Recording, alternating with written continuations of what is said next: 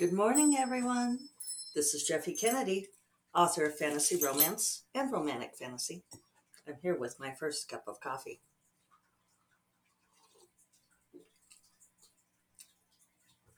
Delicious. Today is Monday, May 16th, and I am indoors for those of you um, on video. You might be able to tell it sound wise too we had a gorgeous, gorgeous weekend. Um, I got lots of gardening done. I am a happy gardening camper. And last night we got a backdoor cold front, which for us means it comes from the east. So almost all of our weather comes from the, well, actually every direction but east. Um, north, west, south. Uh, every once in a while we get one backing up on us from the east. And I posted some photos. I'll put one on the show notes of the Hermit's Peak fire near Las Vegas, New Mexico, not Las Vegas, Nevada. And we've been very fortunate, even though we could see those smoke plumes from our house. It's it's actually quite close as the crow flies. As the interstate drives, it's about an hour, but that's because well it, it's weird. From here you have to like actually go to go north on i-25 you have to dip south and then you wrap around. But otherwise like i can see the smoke plume from my office window uh, which faces east. So we've been very fortunate that we've had these beautiful clear skies with uh, you know that smoke plume. You know every once in a while they get really big really see them pop up and I've been reflecting on how lucky we are. Well, last night we had all the windows open and that backdoor cold front came in and lots of smoke this morning. So uh, it's also still kind of a pretty cool breeze um, coming from the east. So indoors I am.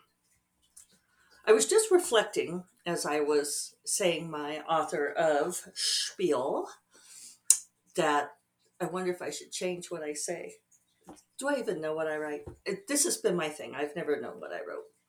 But I just wrote a blog post for the Faro gals, the fantasy romance gals. Um,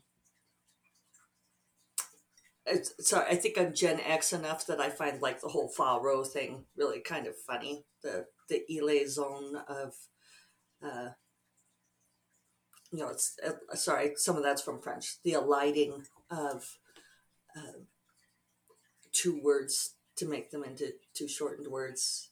I try to keep up with uh, changes in language. I'm always interested in changes in language, but yeah. Anyway, I did a blog post for them, uh, which was way, way overdue. and, it ended up being like 450 words, and I sent it to one of the gals, to Lisette. Hi, Lisette and said uh, that there is no reason on earth why that took me months and months to write, but so it did. And it was on epic fantasy romance. What is epic fantasy romance? And basically, I was saying, well, that's what I write is epic fantasy romance. So just now, as I was starting the podcast, I was thinking, huh, how come I don't say author of epic fantasy romance? Maybe I should, because that way I don't have to like say 12 different things because I do think it pretty much all falls into epic fantasy romance.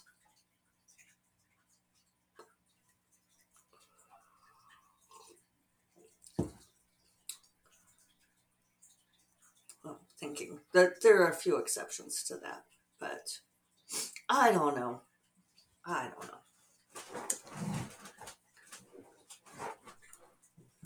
So, yeah, actually, it was a great weekend. I had two meetings, both quite short. Nebula Conference is next weekend. So, our Saturday meeting was the final Nebula Conference meeting. And after this, uh, things will be considerably better. Looking forward to the conference itself. I hope everybody else really loves it. The programming is going to be great. Uh, very excited for everyone to to see it. Uh, had a meeting yesterday afternoon. Got to be on a Zoom call with oh I don't know Mercedes Lackey, Larry Dixon, Connie Willis, just another Sunday in my household uh, doing rehearsal for the ceremony. All pretty pretty cool. So, um, other than that, like I said, did I did a lot of hanging out on Saturday. That was nice. Did a lot of reading. Still working my way through this reread of this series. And now I'm going back and rereading some of the novellas along the way that I never got to before. It's very interesting on book five. It's interesting to me to see at which point I fall off of series as a reader. Book five, I am, I remember the beginning of, I am quite certain I did not finish it. Um, none of the ending, like from, I should have looked to see where it was that I bailed. But I I know I didn't finish that book. And I remember being and and this was I was looking when it was, and it's it was like about ten years ago. See, I'm craftily not giving you the exact date so that you can't figure out what I'm reading. Some of you might be able to anyway if you know me. But it um yeah I, I mm-hmm. remember not being happy with the beginning of that book. I've been unhappy with book four and i was unhappy again with book four. And i i ranted to dorinda about it because that's her job to listen to me rant. But also it was in a by way of studying you know it was it was very interesting to me the ways in which a crucial part of book four did not work for me. And it's very funny in book five, I could see the author assiduously addressing certain things that had bothered me about book four. So I think I must not have been the only one who complained because she is almost being ostentatious about some of the things like, uh, uh, you know, I'm, I feel like I'm going to give too many details, but Leslye Penelope, who has a wonderful podcast, My Imaginary Friends. I haven't listened in a while, but I assume she's still doing it. Uh, Leslye had talked about revising a book and realizing she had forgotten about the dog. This is a thing. And and Dorinda and I were talking about it too, because you catch these things on revision where you realize uh, somehow the beloved dog got left behind and nobody gave it another thought for the entire rest of the book. It's one reason why a lot of writers don't put pets on their stories because you have to make sure that they are fed and that somebody goes to feed them and stuff. And so there was a little bit of retconning in this book about the heroine's cat. And I know I complained about this before with Seanan McGuire that I kept getting really anxious about the cats until finally she like and I knew I must not have been the only one because she created in the October Daye series she created a next door neighbor who had a key who like if the heroine didn't show up at feeding time she would just go feed the cats. It's like yeah we all wish we had that. In this case in book five there was a bit of retconning where she like says something about, oh, good thing that we had a house sitter to be there for a couple of months to feed the cat. And it's like, oh, retcon the house sitter, huh? But I mean, it, it happens. If if you forget about these things, if you don't have a good editor, if you don't have a good beta reader to say, somebody needs to be feeding the cat. Uh, or sometimes it's like you put in these details, these great character details, like uh, a piece of jewelry and you make it be like this thing. Oh, she never takes it off, right? Great detail, wonderful thing. Until the writer forgets and somehow she is never ever wearing that piece of jewelry again for the rest of the book. So you're going back over it and you're like reading your first pages and she's like admiring her. Well, so this was another thing in the book uh, that there was an engagement ring, an incredibly valuable ga- engagement ring that got forgotten in several different ways. and it's like, oh, admiring her incredibly valuable engagement ring, which, uh, you know, like she loses an arm, and it was the arm that the engagement ring was on. It's like, oh, did somebody go back and grab that ring? It's easy to forget these details.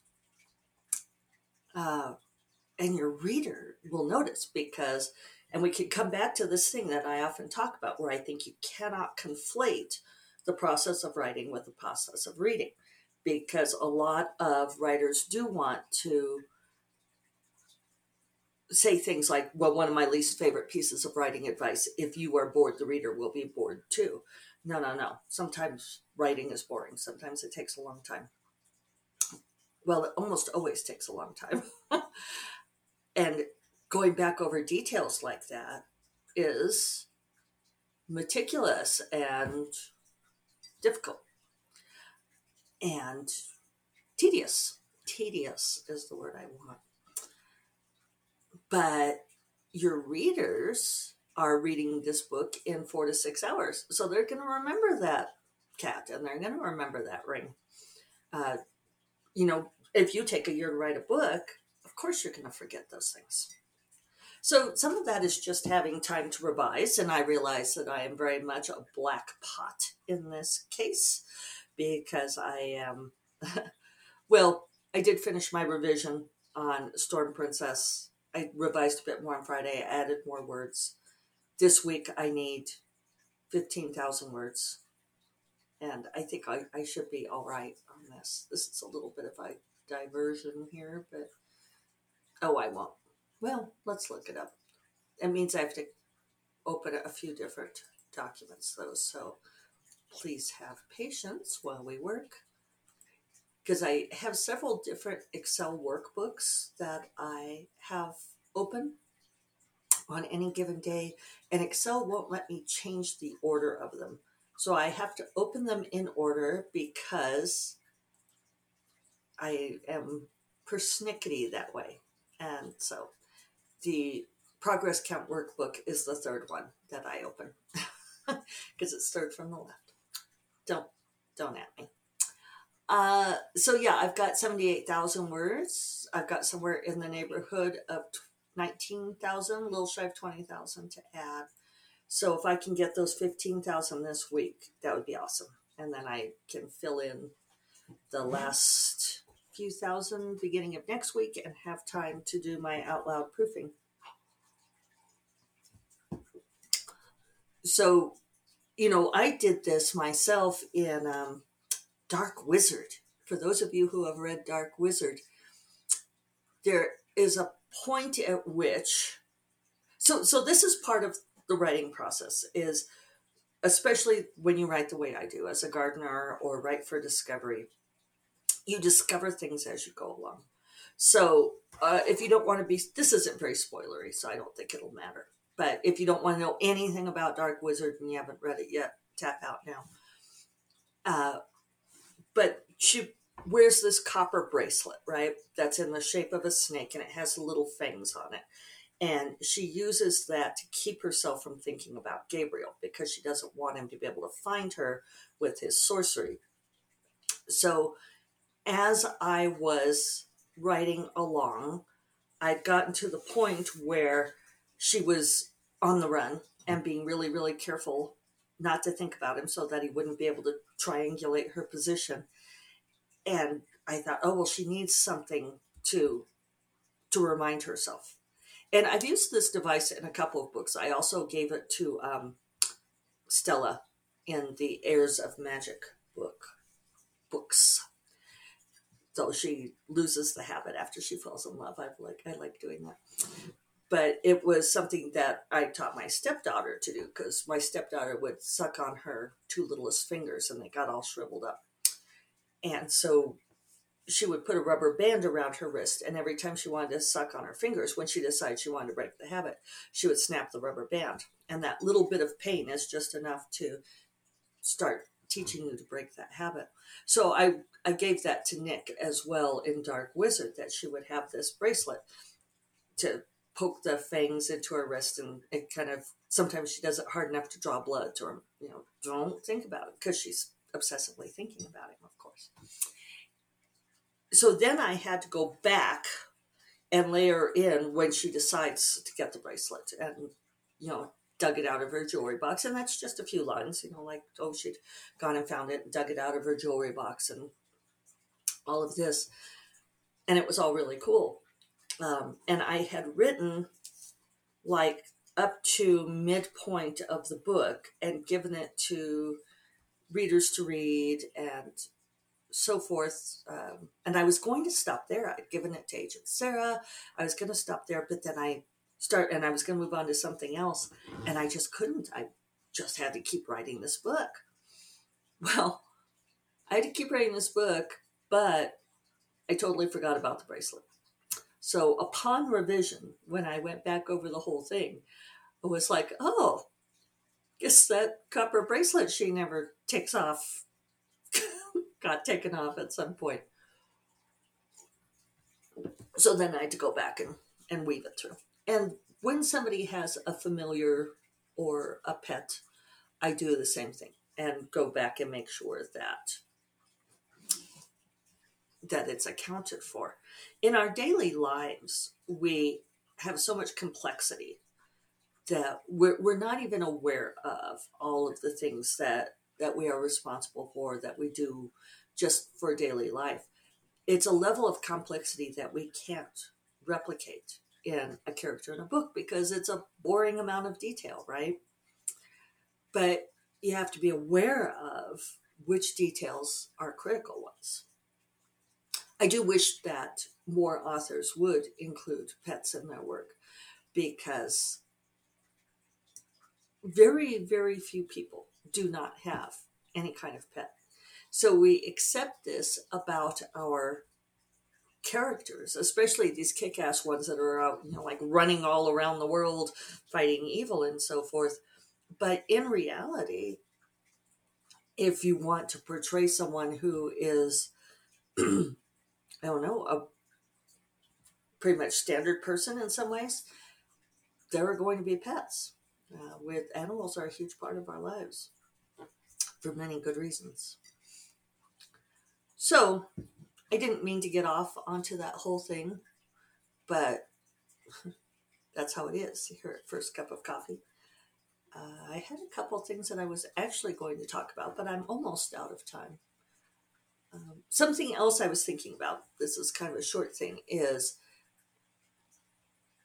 one thing to pay attention to also, especially for female characters, is do they have friends? And especially female friends. And if they don't have female friends, why not? Uh, a woman who has no female friends is, and, and I have known women like this who are sort of quasi friends, but some women are. Um, I, I don't even want to go into all the reasons why I think it is but some women are not good at being friends with other women. There's like always a layer of, well, I'll say competitiveness there. And it's it's a problem. And sometimes it can manifest in stories where you have a woman surrounded by men. All of her friends are men, you know, like lovers and so forth. And it's like, why aren't you why isn't she relating to another woman? And sometimes an author will like implement a best friend. Oh, this this gal is is her best friend. You know, and she'll say, "Oh, you know, my best friend." But if she never has actually an on page conversation with her best friend, it makes you wonder if, well, maybe that gal doesn't think the heroine is her best friend because she ain't there for her, right? She's just um, she's just a prop I think this is somewhere where there are a lot of reasons for it, but the Bechdel test is very useful. It, it's supposed to be a test of of female representation in stories. I think it came from gaming, uh, created by Alison Bechdel. But it's are there? It's it's a very very simple test. Is there more than one female character? Uh, do the two female characters have two or more have conversations with each other uh, without men present, that three are not about men. And it's amazing how many stories fa- fail to meet that test. And I would definitely encourage any writers who want to have well rounded female characters that they have conversation with their friends about things uh, that are not about men and without men present. Because women's lives are rich and full without men being in them.